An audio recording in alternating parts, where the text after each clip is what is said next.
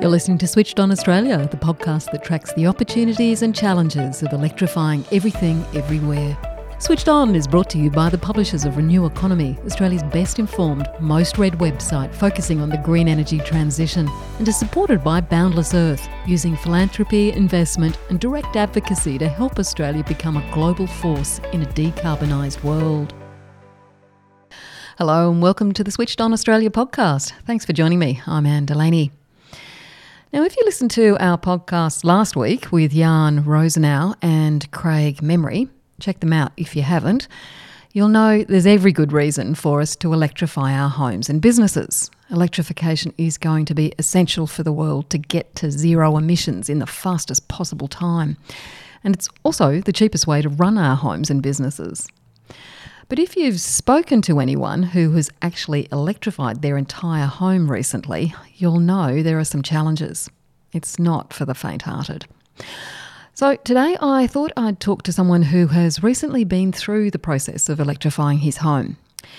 Jon Jutsen is the CEO of Race for 2030. It's a cooperative research centre which conducts a huge range of research on ways to accelerate the transition to affordable, reliable, and clean energy.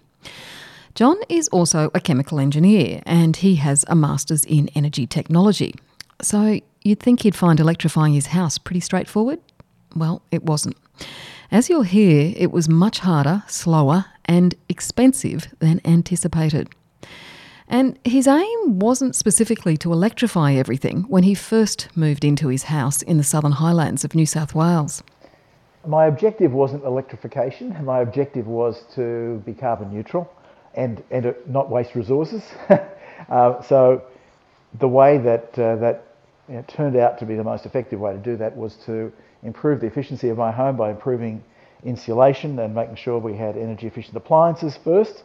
And uh, so we're just not wasting a lot of energy. The next step was actually putting solar on the roof. we put 8.6 kilowatts of solar on the roof. And uh, from there on, I wanted to make everything in the house run off electricity, including even my mowers. And we've got uh, robotic mowers that are, that are electric.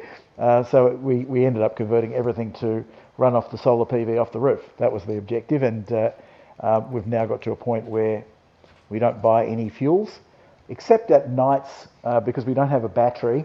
Except at night, cold nights, we uh, we're largely entirely self-sufficient. The storage part of it is something we'll do next. So uh, tell me, how did, how did you start the process? Did you start with, with a plan that was all laid out, or was it a piecemeal process in terms of you know when you could afford something, you you change things over?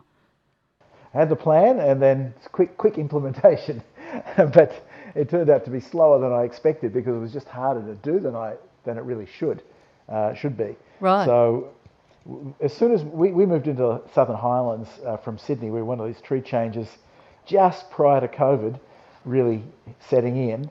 So we moved in December 2019, and the first thing I did when I got here was to put solar on the roof. With that, I also put water tanks uh, uh, to uh, collect roof water. But they were the first things that I did, and the, it was part of the plan to get off fossil fuels and, and to become self-sufficient.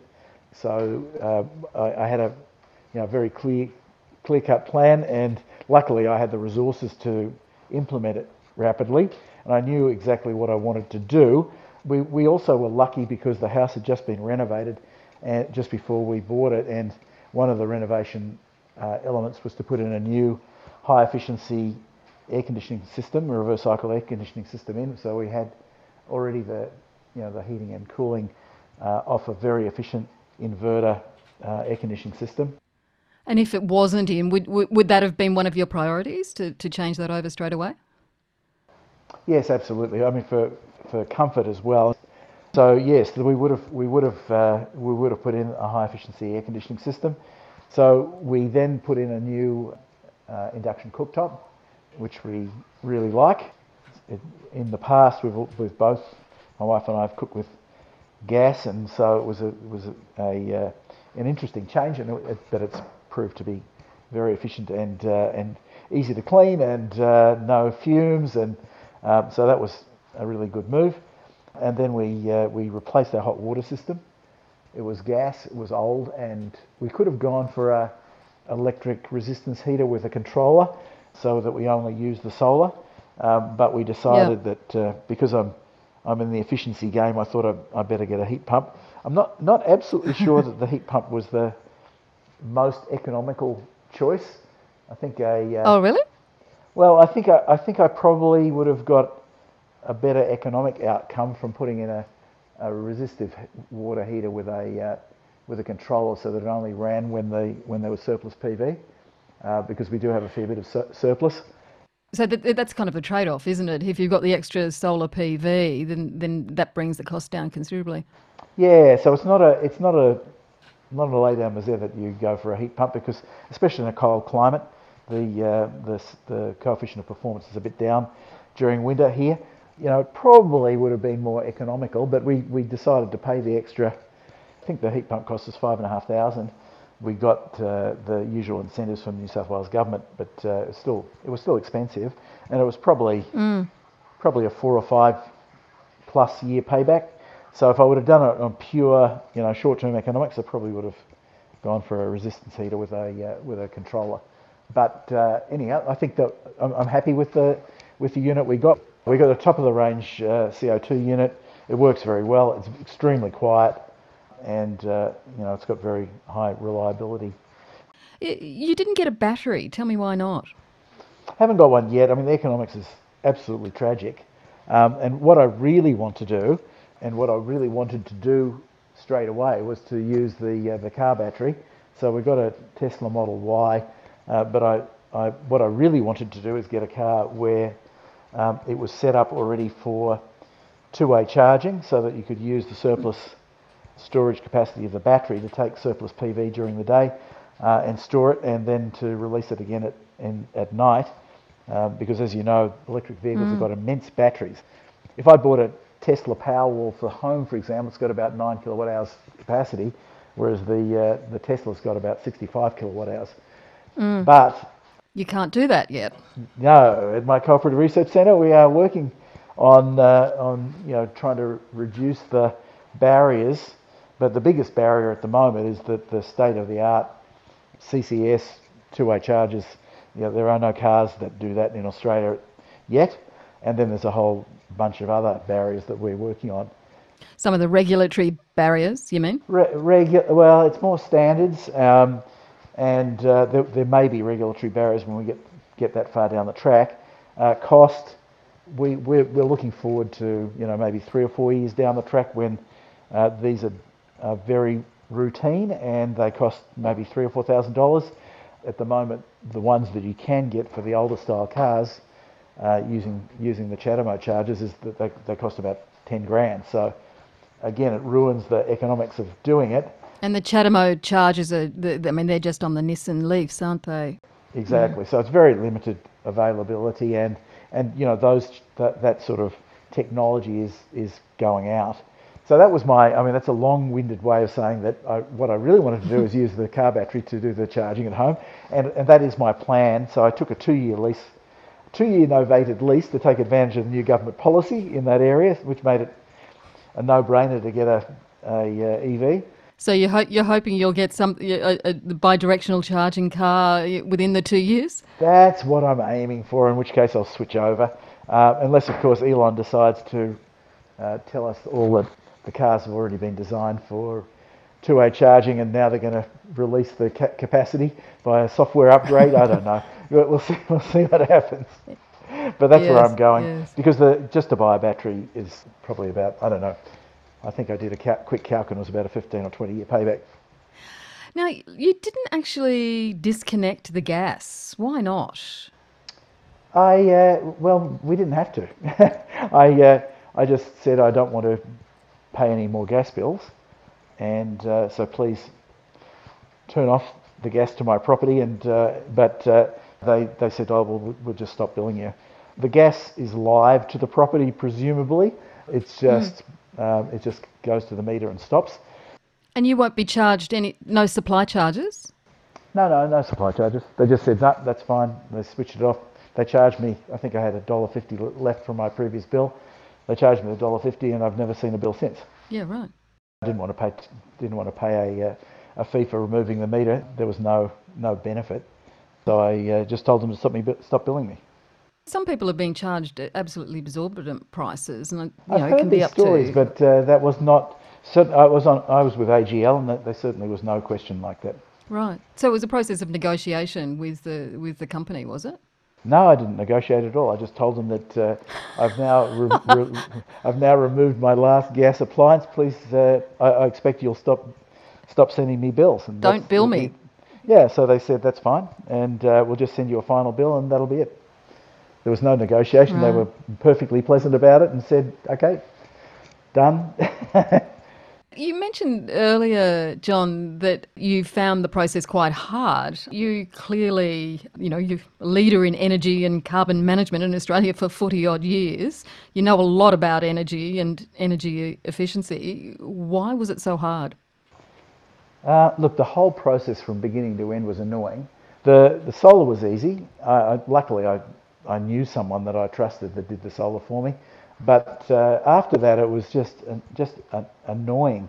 I'll give you an example. It took me it took me three months for, to get someone just to quote to put in the heat pump, and uh, I asked the the first supplier if they could do a few other things for me while they were at it, uh, including putting in my EV charger and and they said yes. I thought they thought they could do that, but then you know three months later I ended up getting uh, other independent quotes because he mucked me around for so long.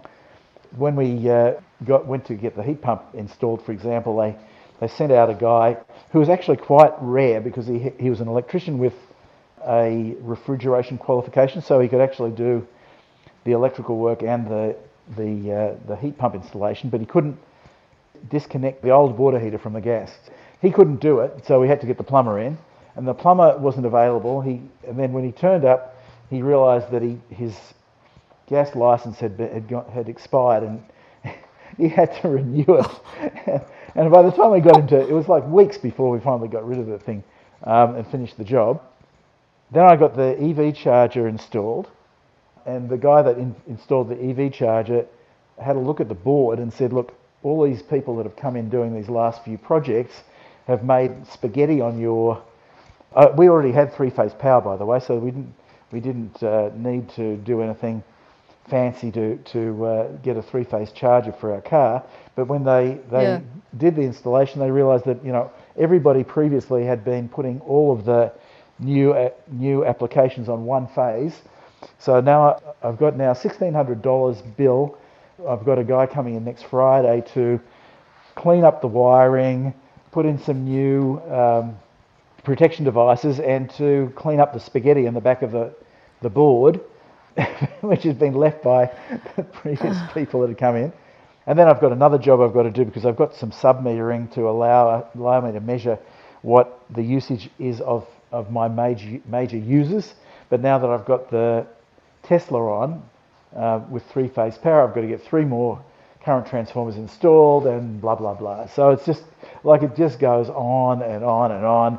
The final thing was, of course, I wanted to, to get a controller where I could visualize everything uh, that was happening on my site and could control Yes. all of the different ap- ap- applications to maximize the use of uh, my PV. And uh, to this date, I have not been able to, to do that. I've actually, through my research at, at Race, I've, I've bumped into a few people that, that, I, that can do this now. Um, and uh, so now I'll, I'll uh, have further discussions about getting that implemented. But this is not a job where you can just ring someone up and say, look, I would like to get a net zero house. Tell me what to do. And if I didn't know what I wanted, it would have been so confusing. I would have never gone ahead with half of it. And and it's still, uh, you know, I still haven't got the controller I want for the house. I still have got the, you know, next week I've got the guy coming to fix the board. If I didn't have the determination and and uh, personal passion, there's no way I would have Yeah. got to the end of this pro- process. And it was expensive too, I've got to say. You're listening to the Switched On Australia podcast, where we discuss the opportunities and challenges of electrifying everything. And we're focusing on some of the challenges today. Today, my guest is Jon Jutsen, the CEO of Race for 2030, which is a cooperative research centre working on accelerating the clean energy transition. But I'm talking to Jon less about his work at Race and more about his own electrification journey, which hasn't been straightforward, and nor has it been cheap. Here's a quick summary of what he's spent to go all electric. $11,000 on solar panels, $5,500 on a hot water heat pump, $1,000 to rewire his electrical board, $750 on energy monitoring, 2000 for an electric vehicle charger to be installed, 2000 to install an induction cooktop, and $600 for additional insulation to ensure the electrification is more efficient. That comes to $22,850. And that doesn't include a high efficiency air conditioner for heating and cooling because that was already in the house. And nor does it include the $71,000 for the Tesla Model Y. You know, you add it all up, it's not, it's not your average Joe on an average income is not going to do this without, you know, a bit of, a bit of pain and, and thought until we get all of this stuff pulled together so that it's easy, uh, can be financed with long, long-term, low-interest loans, so that you can actually get get your money back through this process without having to put up a lot of cash in front. How um, how significant do you think is the, the issue of cost as an impediment to to um, getting things moving, and who should be assisting? Every level of government. It's it's absolutely an impediment for people on average incomes you know, there's a significant capital cost to do what I've done. And uh, that has to be turned into a, a financed asset so that, that people can actually get completely funded through the savings. And, uh, you know, that doesn't necessarily need to have massive incentives, but uh, things like the, uh, the tax incentive that the government provided for EVs through novated leases is, is a, you know, that's a great measure. It's going to make a very big difference to the take-up rate mm. because you know the, the tax credits are substantial and make it very, very cost effective. And uh, and mm. the rest of it, I think uh, there'll, there'll be need some incentives, but most of it is going to be financed in terms of the uh, the upfront cost, because the, these things can be turned into, you know, a cash flow stream of savings that should be able to be covered by uh, cover the finance cost, but it's got to be structured in a way that uh, that allows that to happen. That may be through the government you know, through government guarantees and, uh, and low interest finance through CEFC, like the government has been working on now. But uh, it, we can't expect the average person at this stage to you know, put out large amounts of, uh, of, of capital until they're confident that they're going to get a return. So if we can, if we can turn the, their savings stream into a, into a repayment stream for a, for a loan, that's, that's I think the key. It doesn't bode well, does it, Jon? You know, given that you've found it difficult under these circumstances, it, it doesn't bode well given we really have to electrify and fast. Yeah. Well, I think that this is why we, uh, we're doing this research at, the, uh, at uh, Race for 2030. So we are doing a major project in this space, and uh, the reason we're doing it is because we have to get over a lot of barriers if this is going to be become current practice. So I, I actually, um, I've got some numbers for you which I pulled out, just the, the scale up that is required. So I worked out that if you wanted to get a third of the job of decarbonising done by 2030, so I, I was aiming for you know uh, net zero by 2040 rather than 2050 because that's what the national specialists say we should be getting.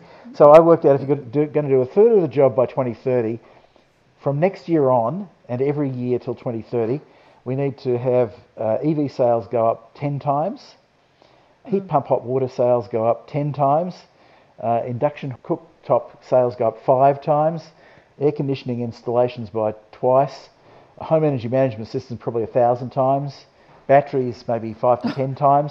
So that's a scale up from now to next year, not and and and then done every year. And every year, subsequent year, yeah. Every subsequent yeah. year. So this is a, a, this is what we're trying to get people to understand that we really need to invest in some innovation for you know quite different models um, if this is going to be possible. And uh, you know we do think it's po- possible, not maybe at exactly that scale up that I mentioned, but uh, we're going to the, our board with a a, uh, very large proposal, about $6 million research plan for addressing each of the obstacles that we talked about, including you know skills and building some sort of one-stop shops um, and having online tools to manage uh, the process so it makes it easy for people.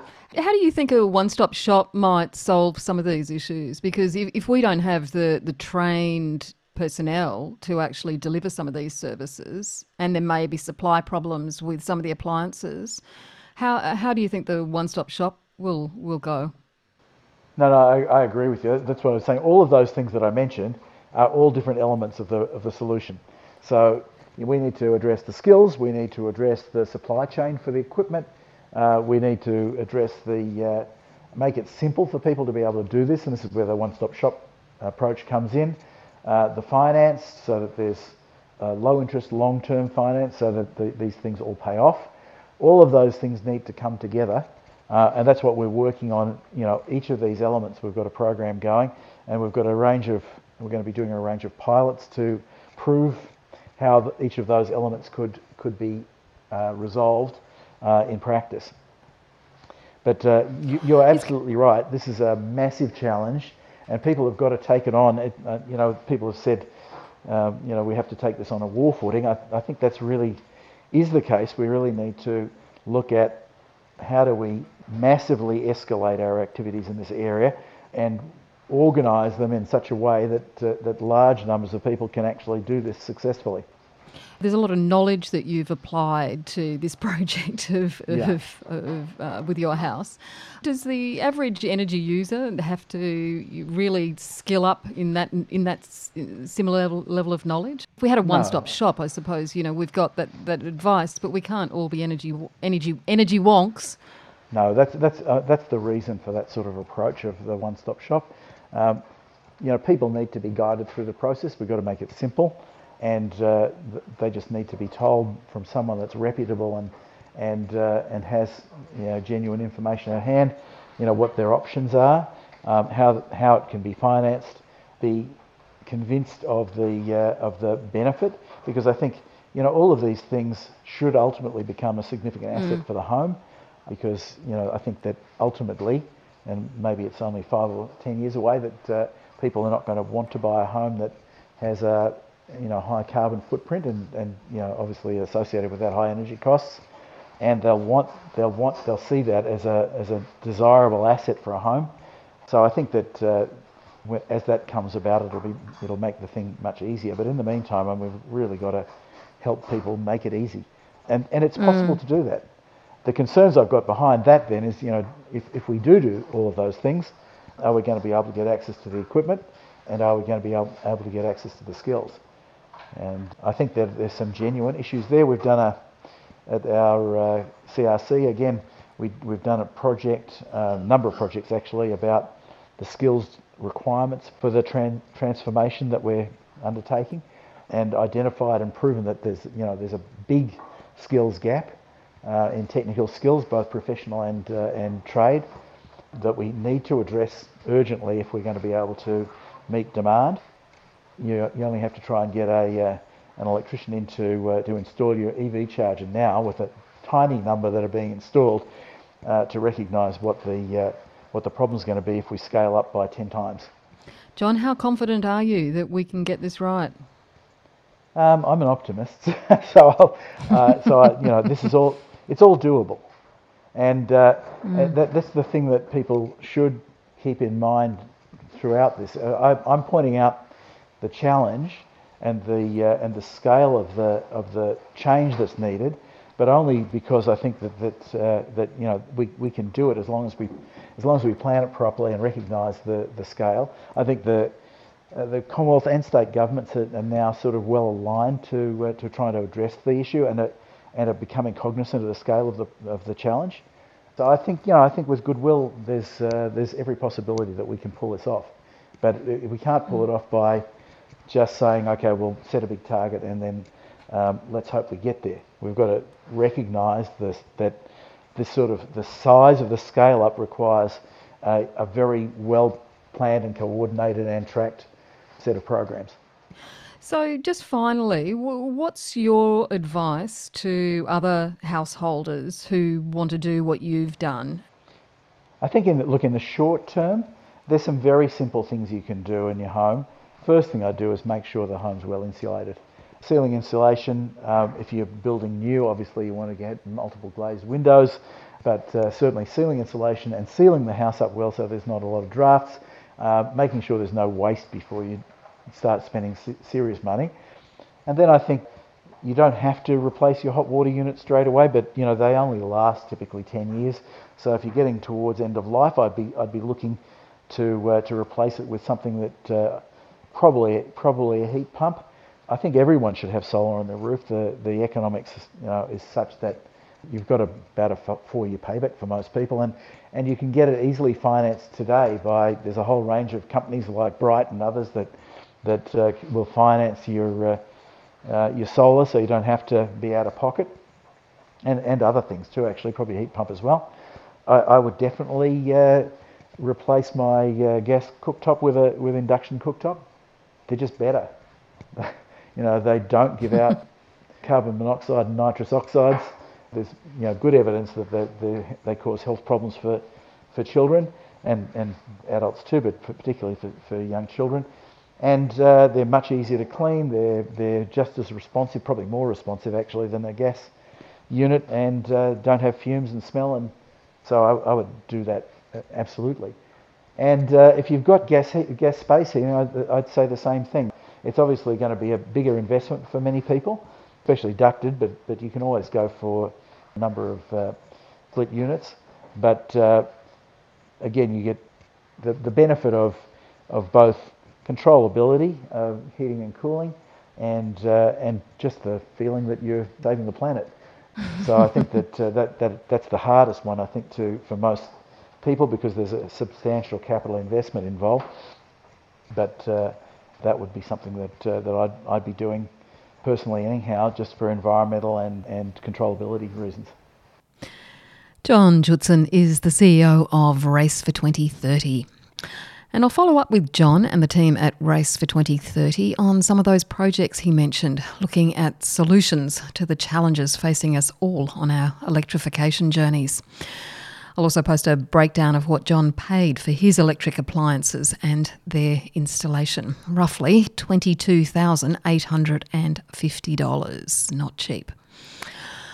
On our next Switched On podcast, I'll be talking to two of the community members who are leading the Electrify 2515 project. They're on a mission to become one of Australia's first all electric communities, and they're a great example of a community literally taking back the power.